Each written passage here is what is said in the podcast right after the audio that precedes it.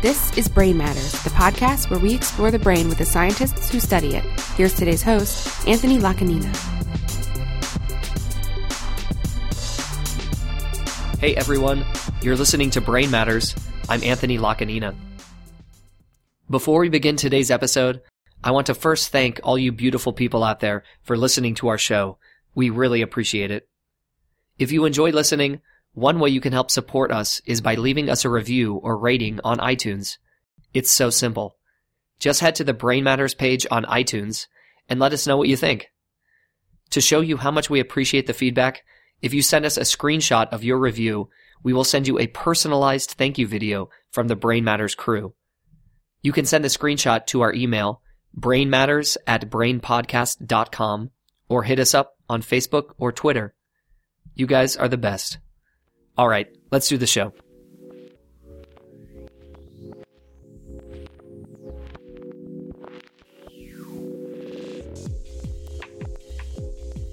In today's episode, I spoke with Dr. Ben Strowbridge, a neuroscientist at Case Western Reserve University in Cleveland, Ohio. The primary goal of Dr. Strowbridge's lab is to try and understand how our brains make computations. That is, how it takes in information processes it, and generates some kind of output. This is no simple task. Now, while our brains are incredibly complicated, it's not just a random mess up in there. Brains are made up of a limited number of different kinds of neurons, probably somewhere in the hundreds, and these arrange in patterns that repeat themselves over and over again. By focusing on trying to understand how a single one of these patterns works, Dr. Strowbridge can greatly simplify the problem and can hopefully tell us something about how the whole system makes computations. Answers to these questions can help tell us fundamental properties about how the brain works. In the interview, we talked about how Dr. Strowbridge approaches this problem, about how his work has helped answer some questions about how our sense of smell works, as well as how short term memories could be generated and about his affinity for saving the not so popular types of brain cells from their obscurity. Enjoy. Could you introduce yourself and talk about questions that you ask in, in your lab right now? So I'm Ben Strowbridge. I am a professor in the neurosciences department at Case Western Reserve University in Cleveland, in snowy Cleveland. Mm-hmm. Um, and I'm on sabbatical, so I'm away from the snow right now. So my lab's interested in what's the computation that's done by small networks of neurons. So I think people work in the nervous system at all sorts of levels. So some people try and understand just what does a single neuron do, or what does a compartment of one neuron do. And other people work at the level of the whole animal, recording a subset of cells or field potentials in an animal that's behaving. And they're all sort of interesting approaches that have trade-offs. But one thing that is sort of a middle ground is is taking the idea that many brain areas have iterated structures. Right? So the neocortex is not you know, millions of cells that are all different. The neocortex, when the end of the day we know everything about the neocortex, there'll be probably a few hundred cell types and a few, you know, hundreds of stereotype patterns of connections.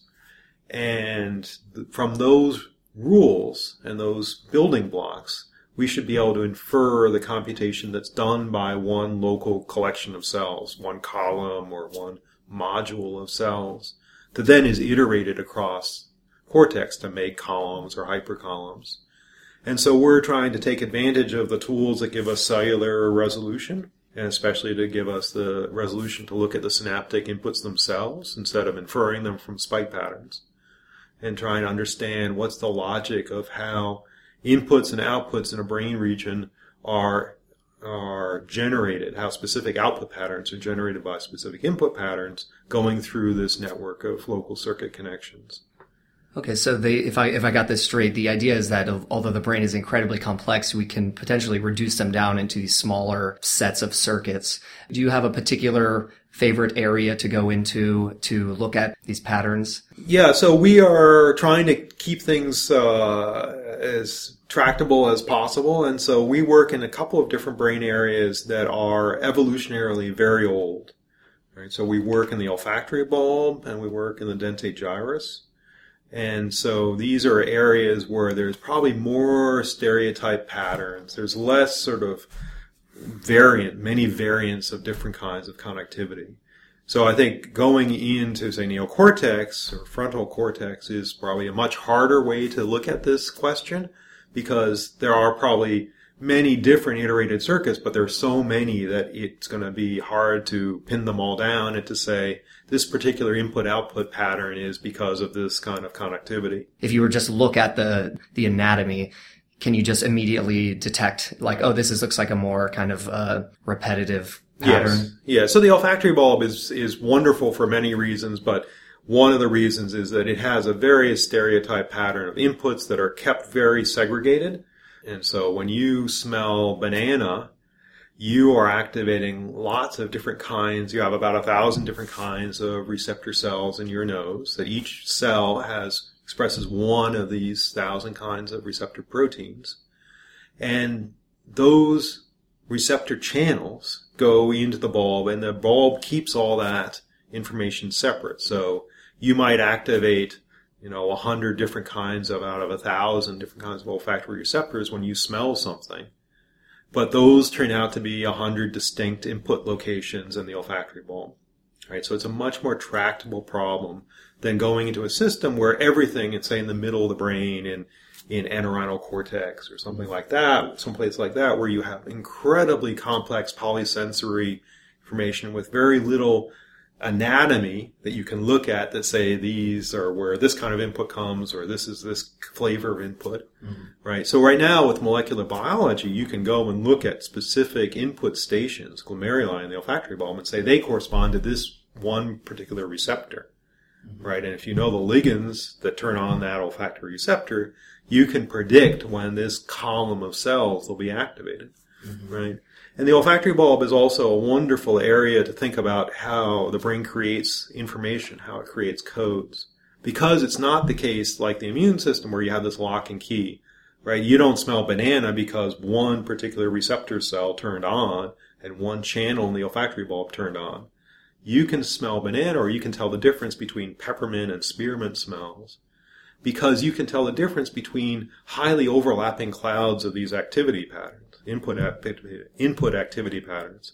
Is there some sort of expansion uh, in the brain, or is it one to one, kind of like? So that the, there is a ratio between the number of receptor subtypes and the number of these input stations that's really species dependent. It varies all over the place. Yeah. Um, but what is constant is this idea that you're creating a population. You never have this lock and key mechanism where you have one channel as really one odor. Even though if you were tested, you probably could discriminate in the range of a, one or a few thousand different odors, which somehow coincidentally matches the number of receptors. Yeah. But that is not, it's sort of a misleading correlation because they you know, anything in the environment will turn on lots of these receptor channels. But the, the thing that I think is the most interesting in terms of general principles is that you have a system in the, in a early, in a primitive sense, that's sort of evolutionarily old. Whatever the rules are that shaping the rest of the brain probably were established in these more primitive brain areas. And so these rules let you already do this sort of beautiful computation where you can segregate these different patterns and you can generate a population code in the output of the olfactory bulb that reflects information about what was different across these different overlapping clouds of activity.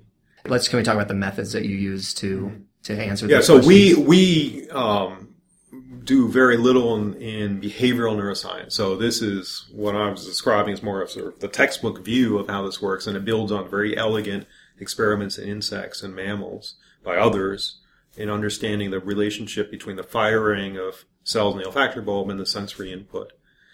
So there's, you know, for everything in science, there are trade-offs, and the problem with giving natural sensory stimuli, like odors, is that they have you know, their own world inside the sensory system. Right? Especially true for odors, right? So you can have the, when you smell something, it has to go through pathways in your nose. It can be absorbed by mucus with different rates. It can bind to different receptors based on where they are in the in the pathways within your nose. So there's all this complexity that that can give you all sorts of dynamics just on its own. So all independent of the actual firing of neurons, even before you get to that stage. And then the transduction process is another sort of beautiful but complex to understand process in olfaction. So for us, the advantage of the brain slice and having just one brain area is that we can get closer to what are the dynamics in the circuit because we have much more experimental control over the inputs. Right? So we're not applying odors to an animal. We're stimulating the input stations directly and in different patterns and asking how do we how do we start to interpret the output and then the, the cells that are the interneurons that are helping doing this decoding? How can we look, learn the rules of, well, you need these neighboring input stations to be on in this particular sequence to turn on this kind of activity in the network? Yeah, but you're reducing it down to you're electrically stimulating the inputs, right. not doing these natural odors, but that gives you way more control. Right. And I think, I mean, there, there are variants on this. So the simplest way is to do electrical stimulation. Now there are much more sophisticated ways to do this with, with, uh, molecular tools. But the idea is the same, is that you can start to dissect when you see some complex pattern of firing in a behaving animal that's navigating through some you know, spatial task right? It's very difficult to say, well, this spike is occurring in the hippocampus because of this one pathway, or it came 50 milliseconds after the animal did this left turn, mm-hmm. right? And I think that information about how these local circuits and narrow time domains process information is going to come from some of these reduced preparations.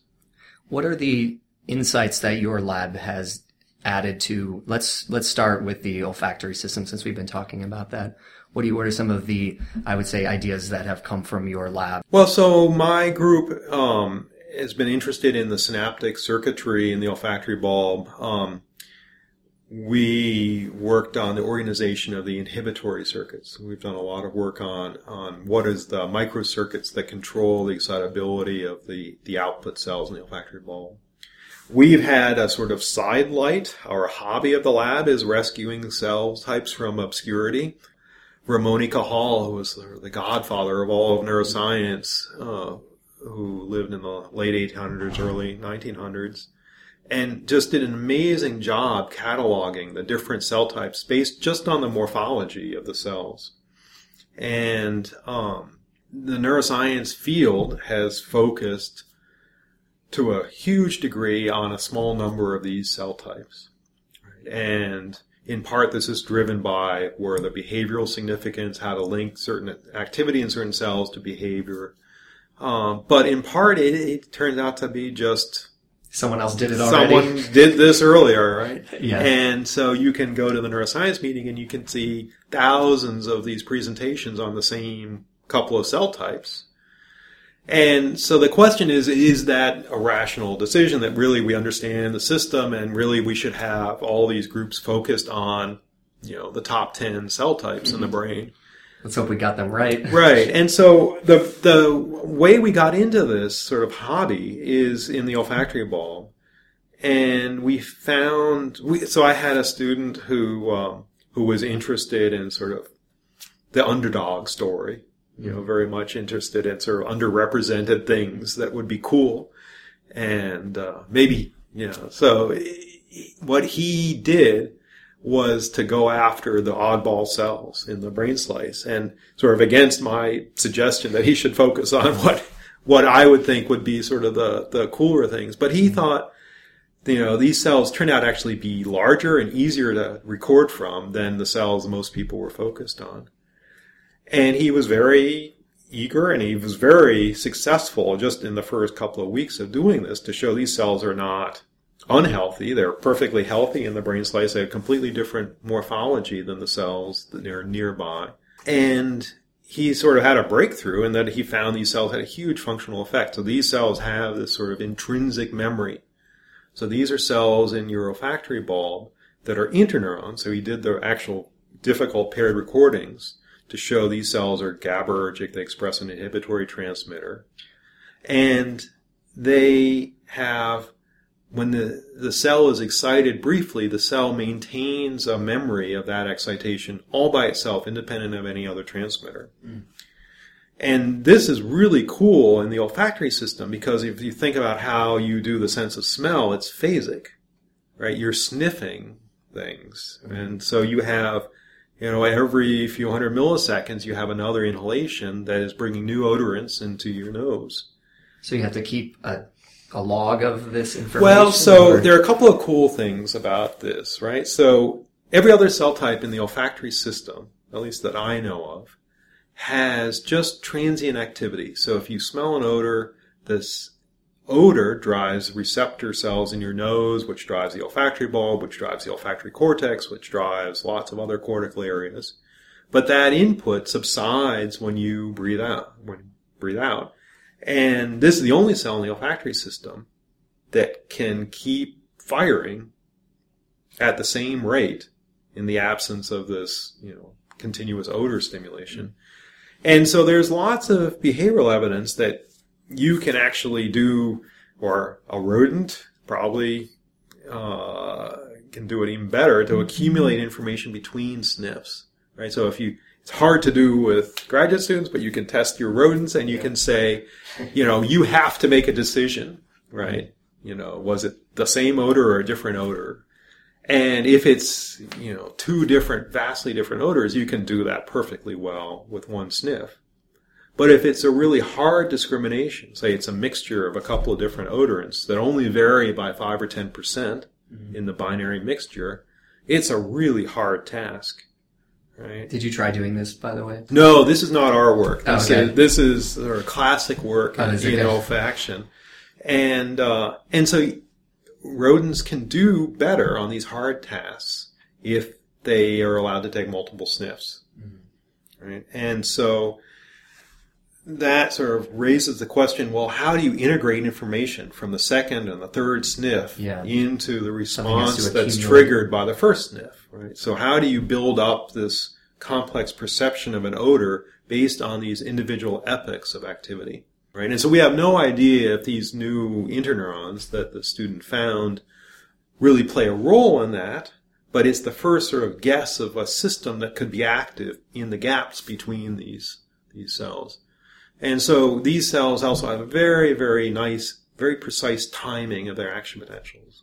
And so it it gives an idea that well maybe the olfactory system has a sort of very primitive form of a clock that beats out time so that when the next sniff comes in the the spikes that are triggered by that next spike can somehow be organized in a temporal in the same sort of temporal rhythm mm-hmm. that the spikes that came from the first sniff are. And that's so that's speculation, but that's sort of the idea of what what you could use a cell that has this sort of intrinsic time making capability for that has persistence. And so we've now done four three or four cells that we have rescued from oblivion that Yeah. were described by the Spanish anatomist a hundred years ago and have been in all the his papers and books for people to follow. And you know, it's not and each one has their own story to tell. So it's a matter of like finding people who like this sort of thing to say, well, here we're going to adopt this cell type and figure out what it's good for. Why is it in the brain? What was the? So we just talked about one in particular. What's what's what are those cells called? They're called Blanas cells. Balana cells. Yeah, so uh, they're Blanes in English, but Okay. it's, uh, it's from Spanish. I think it would be called Blanas, and it was named. Cajal named it for his medical student who was working in the lab who worked on that project. Oh, nice. Um, so yeah, it was. Um, it's a nice continuum from that. So we've done uh, another cell type. We've published another cell type in the olfactory bulb. We published this cell type in the dentate gyrus, yeah. uh, and then we've got uh, a couple more in the pipeline in Really? the olfactory bulb. Because you're like the grave digger, just bringing back all Well- the new, or at least Cajal found these Yeah. cell types. So I don't know. You would be the just pulling the underdogs back into. Well, the- so this is not this is not the uh, this is not the work that is the mainstream focus of the lab, but Yeah. it, it's because it, we also it's it's has to be paired with a lot of hard work that Yeah. other people will have to do that we don't we don't have the techniques for in my lab to understand using mol- molecular tools what's the function of the whole animal. okay. Right. So I think that sort of down the road is to eventually be able to modulate the function of this one cell type in the olfactory bulb and ask, well, really, does this impair your integration of information over multiple sniffs, mm-hmm. or is that just a wild speculation that mm-hmm. is is uh, sort of neither here nor there? So uh, that has a little bit to do with m- working memory, or at least keeping information about smells. But you also do some research about uh, this other brain area, the hippocampus, that does sort of it's classically known to be uh, important for working memory. Could you tell tell us about that brain area, and then can you give us a just a very intro level on what working memory even is? Yeah. What could that actually be represented as? Well, so the the dentate and the hippocampus are not most people's first choice for working memory. There are some some studies on on working memory there, but we it's an area that we've used in an experimentally reduced preparation to show a short-term memory effect. Oh yeah. On on sort of using an artificial stimulus in a brain slice. What's the uh, what's the classic? I'm thinking episodic memory for yeah, hippocampus. Yeah. Working, so the yeah. so the hippocampus has a lot of connections to memory, mm-hmm. right? So for working memory, if I were to tell you the phone number, the you know the restaurant, you know you can use mostly cortical areas, pre uh, prefrontal and other neocortical areas to remember that yeah. that phone number. So there's a couple of other kinds of memories. So there are uh, declarative memories, long-term declarative memories. So your memory of your eighth grade birthday party, right? Your memory of, you know, who was the 20th president of the United States. Those are declarative memories. And then there are implicit memories. So there are, you know, as you, if you decide you're going to start playing basketball and you go out to the courts every day, you get better mm-hmm. at, uh, at hitting the hoop, uh, hitting the net. And you know, how you get better, you have no conscious connection to. You just know that you're going to play the piano every day, you're going to do the, the, you know, the same sort of technique. You're going to get better and better at that. And that is a different area that probably is not as much involved in the hippocampus. Um, and sort of the reason we know about these differences in, in memory, especially in their relation to hippocampus, is because the most famous case study in all of neuroscience is a case by the name of initials of HM, who just died five, five years ago, seven years ago. And he had uh, epilepsy surgery that he had both hippocampi and several related structures removed. And he wasn't able to form new, new long-term declarative memories. But he could form new implicit memories. And so that was done by Brenda Milner, who's one of the most famous behavioral neuroscientists, and she had him do sort of an odd task where you have to draw between two stars, so inner and outer star, and you have to trace along that without hitting the boundaries, right? Which isn't such a hard task, but if you have to do it looking at a mirror, it's a really hard task. So it's an inverted, right? Right. Everything's inverted. And so you or I would be terrible at this, but we, if you know, if this is what we had to do every day, we would get better and better at drawing between these two stars. And that was one of the tests that she used to show he improved just like a person who hadn't had their temporal lobes resected. Mm-hmm. So the ability to have this um, anterograde amnesia. So he had memories from before the surgery, but couldn't form new long-term declarative memories could form new long-term implicit memories and had intact working memory. Right. So that sort of was the the lightning rod that draw drew people to look at the hippocampus as in what's called consolidation and moving some short-term representation of information into a longer-term storage. Right. The storage certainly can't be in the hippocampus because this patient had intact memories. He could remember his earlier events before the surgery. Mm-hmm. Right. So how this consolidation process works is still, you know, very much an active area of research. And our work is, is at a cellular level, but it's asking sort of very simple questions about how can the hippocampus and one part of the hippocampus, hippocampal formation called the dentate gyrus, how can it create population codes that represents different kinds of information. Right? And so we use a, this reduced preparation that has a limited amount of circuitry, which is good and it's bad.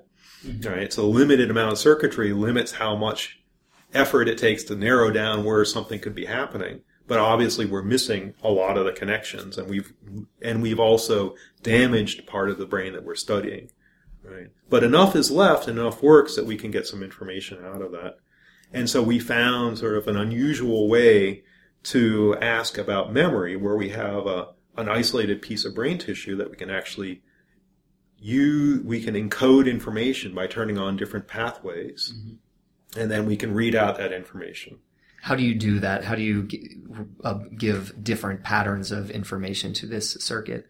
Right. So we have this isolated piece of the hippocampus, and we can simply activate different inputs to the hippocampus by putting in a metal electrode. And we can do this for any number of, of pathways we want to. So most of what we're doing now using is using uh, an array that has four four stimulating sites.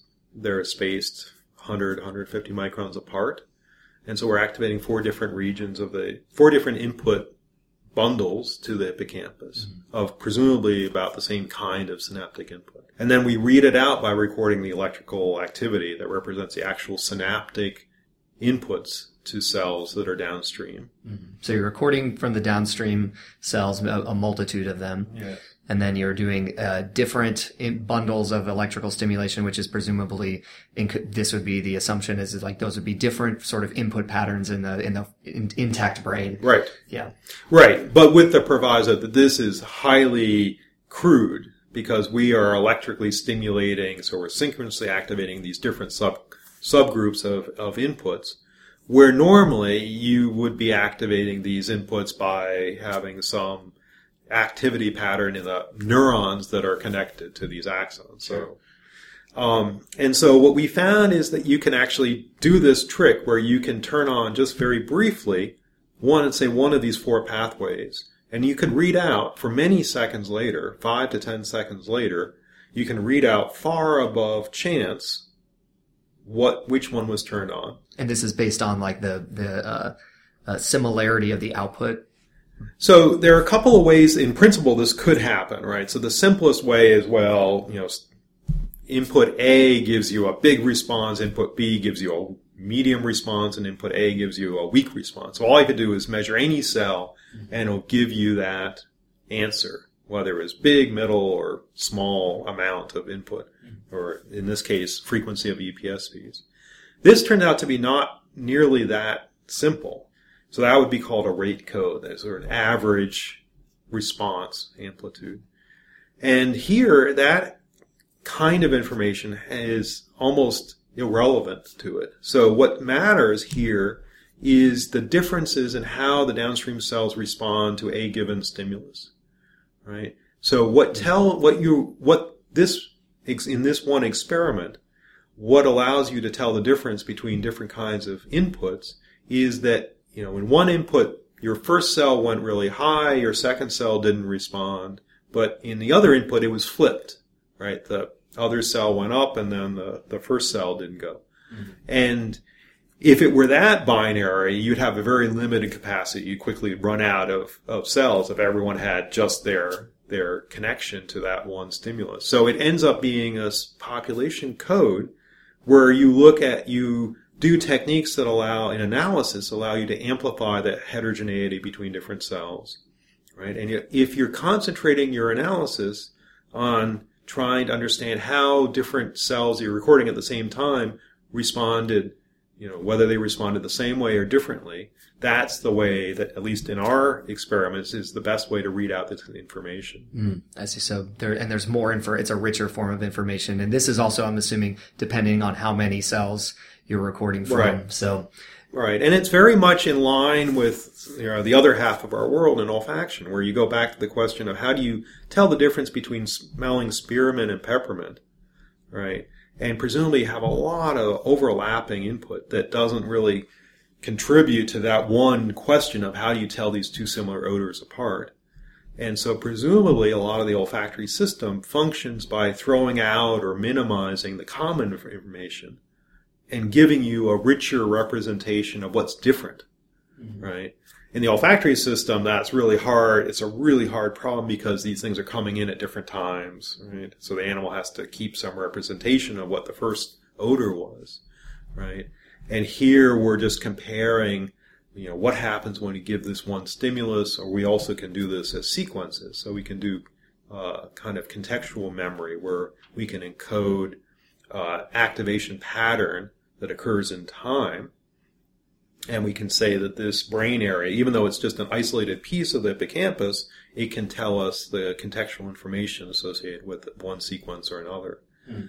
Right? And it's very much to, uh, to our uh, view, it's very much analogous to the question of how do you have the brain or local circuits in the brain connected in a way that either can give you the common thing in two inputs or give you the difference, what's different between two inputs, or give you what's what's similar about the dynamics in two inputs. So I think that we're we're trying to kind of to find general principles that relate the specific patterns and the specific properties of individual cells to their function in the circuit. Mm-hmm. Let's let's go back in time and talk about your interest in science to begin with. Do you have a do you have a story or any sort of um uh it's just what are the what inclines you to want to go down a path of uh, doing science and in particular neuroscience?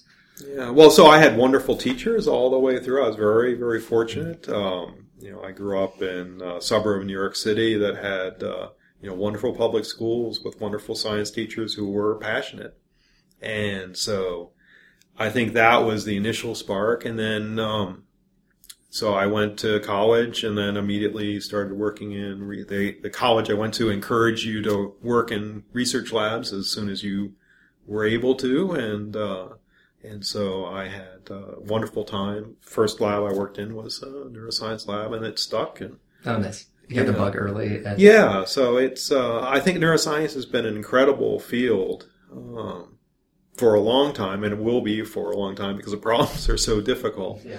Uh, but really, I've had a sort of normal trajectory where you know the the great experiences with great teachers have have prompted me to go to the next step along the way. Do you have a mentor in particular that sort of really uh, shaped the scientist that you are today? well, so the most influential uh, teachers were certainly the most at the time the most difficult. I think that's probably a common experience. But I had one uh, one professor in college who was convinced that the not just my undergraduate research project was stupid, but the entire field I was working in was stupid, and uh, and he had a class where we actually had to go up and present our what we were doing as our undergraduate research so he could tear it apart and I don't think there are many schools that uh, let you get away with that. But oh, back man. then, that was uh, that was a very stressful class to take. But it was also vindictive, just like sitting up there and yelling at students. Well, but he, it's I but think part of what science is is to understand that it's not it's not like. Uh, a case where you know you can have any view you want, mm-hmm. right? You have to be able to back up. If you say, "I think something works because of this mechanism," you present your evidence, but you have to be able to stand back and let other people test it, mm-hmm. right? And I think that was part of the lesson that I learned um, in college in this very difficult but in the end very rewarding classes is that yeah. that you it's not enough to say well i think this is cool. I want to work on this. You have to say well this thing is significant. This work is significant because of this. This the result we found is backed up by these pieces of evidence. And it's not just sort of because you're really nice or you say it really well. It's true. It has to stand up to people testing it mm-hmm. and criticizing it uh, but this professor also was phenomenal for students because he he part of the class was reading the original Hodgkin Huxley papers, which are some of the classic works in neuroscience, and he and they're written in an older notation, so all the graphs are sort of not in modern form. And this was back in the 80s, and he redrew every figure in all these papers so that we could understand it right? He, you know, gave us the original paper, but then he gave us his annotated version of the entire series of these papers, which was a big undertaking. Mm-hmm. Um, so yeah, I think that's part of this is the learning that that's not just that you want to do something and it's cool. It's that you want to do something and hopefully, you know, has significance and hopefully will stand up. Yeah. Do you, um, do you have uh, family members or parents that did science or academics, or are you kind of uh, no, first? Yeah, first of the family. uh, Do you have Do you have fun talking to them about your, your research? uh, they're in a different different. Uh, they were both book editors when I was growing up, Yeah. so it was not a lot of overlap. Yeah. Um, but I think also, I think part of science, learning to do the science, is also learning how to communicate broadly, especially about the significance of what you're doing. Definitely. We hear. At That's Brain what you're doing that's we're here. trying- Definitely appreciate that. Um, so you, we talked actually about your grad school experience a little bit. Um, could you tell us about then the next step? So that was at Yale, correct? Right. Yeah. Um, Well, so yeah, the the the influential professor was uh, the people who would know in the field was Jerry Lettvin at MIT, yeah. uh, who had you know written some of the the most influential systems neuroscience papers. Um, and then at Yale, I worked with Gordon Shepherd, and then I had a, a postdoc in University of Washington working on sort of beginning this work on the dentate hilus and dentate gyrus. Um, and then I was fortunate enough to be at Bell Labs for a year, sort of the heyday of all the neuroscience happening there, working with David Tank. Yeah. These are these imaging kind of, uh, So this was, you know, starting, this was the beginning of the two photon imaging, applying that to neuroscience. Um, Yeah.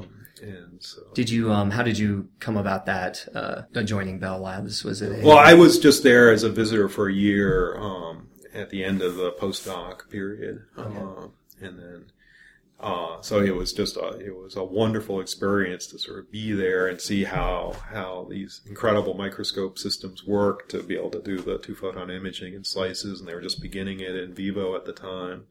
Um, and so it was a wonderful scientific experience and also it was a wonderful technical experience that has.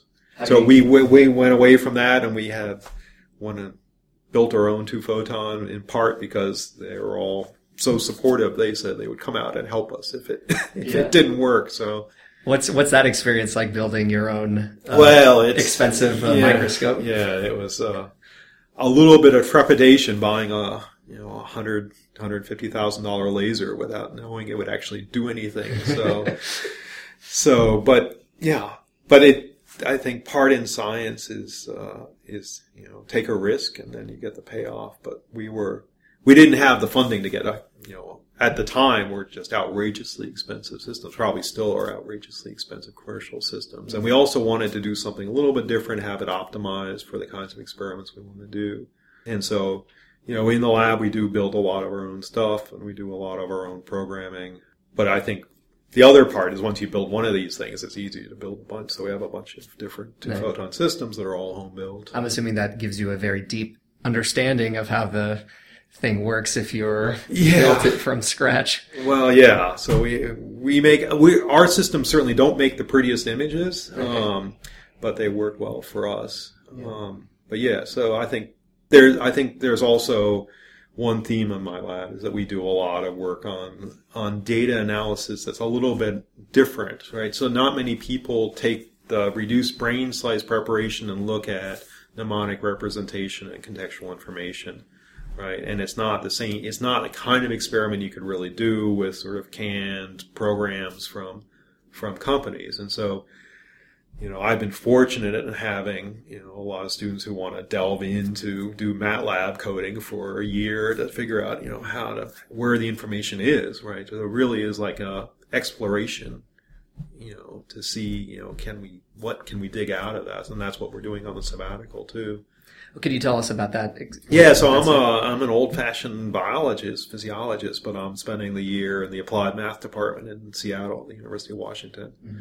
And in part because I and I heard several of the people in this department that I'm visiting give talks a year and a half ago that were in completely different areas, but they were facing exactly the same kinds of difficulty in trying to figure out where the information is in this system. And they're working in the retina, I was working in the hippocampus but they those talks gave us insight that we immediately applied to our questions in the hippocampus that it opened up a whole bunch of frontiers for us. Mm-hmm.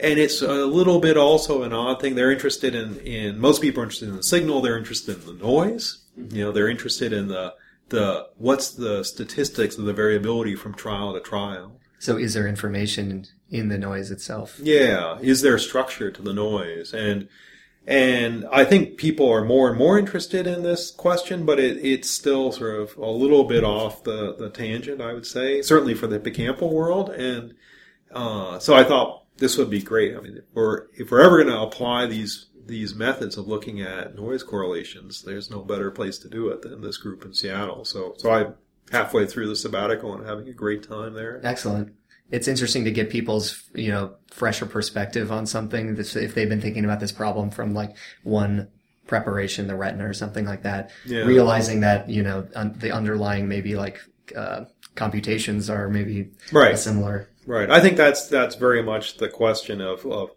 are, if you're able to find a general principle that works across the you know hippocampus and the retina it sounds like that's a question that, you're trying to yeah, answer. That, yeah, that's probably a useful thing to pursue. Yeah. Because these are very divergent brain areas that have you know, not much in common.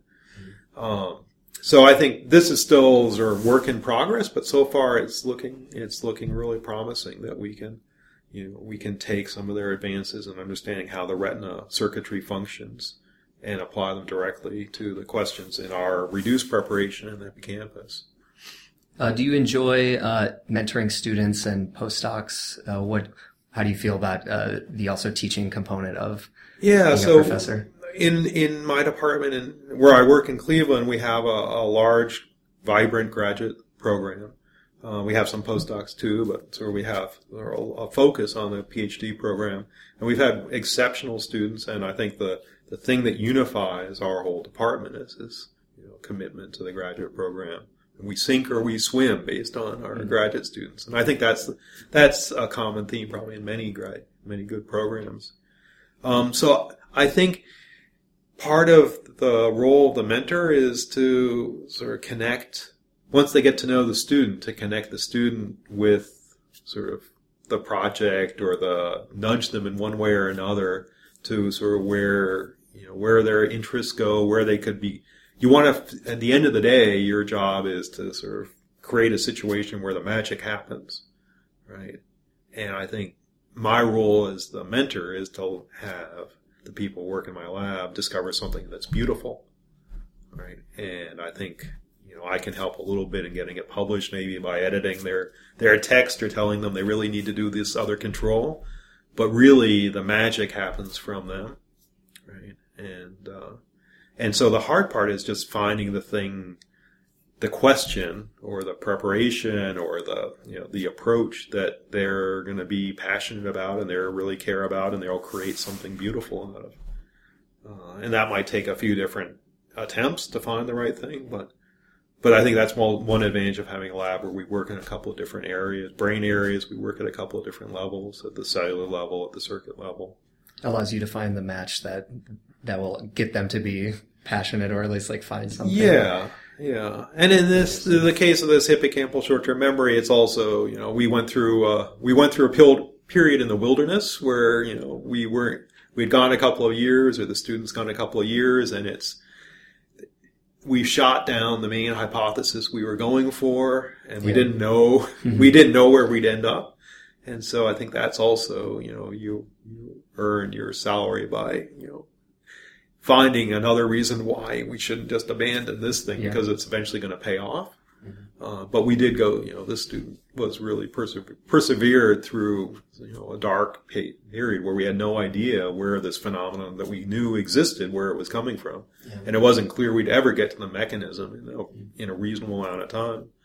So, uh, but we did, and he graduated in four the regular four years. That can be scary, but that's ex- exciting and hopeful for. yeah, yeah, but I think that's also you. You want to take some risks in your time, and you want to you know push on the questions that are going to be really significant, and know when to give up on the questions that are not going to be tractable. Do you have any um, outside activities or kind of things when you're not doing science that you like to spend time thinking about? Yeah, well, so I, when I lived out in the West, I was really, you know, avid into, uh, camping and hiking and photography and all the things you can do when there are mountains. And so there, Cleveland doesn't have quite the, Oh, yeah. the natural geography. So, so Cleveland is more sort of taking plane trips to beautiful areas and Yeah. going camping and, Oh, nice. and stuff like that. But now in Seattle for the year, we've done quite a bit of camping. I'm sure you're, you're close to a lot right there. yeah. So that's been that's been great, and you know, so I think, and that's the students around the. At least the math department students are even more avid than I am. So they're up at the top of Rainier, it seems like, all the time. Not at the very top, but even in the Close. the winter, they're pretty near the top. So That's awesome. Um, and do you have, uh, is there anything else you'd like to add? Any sort of thing that you're passionate about as a scientist you'd like to talk about? Well, I think you guys are are doing a great job in the in the communication here. Well, I think you. that's what the science needs is more passion about not just doing the science, but sort of explaining that. So I think Mm-hmm. you know it's wonderful to be here and have this opportunity to talk about the work. Well, Ben, thank you so much for talking with us. This is a pleasure. Well, thank you.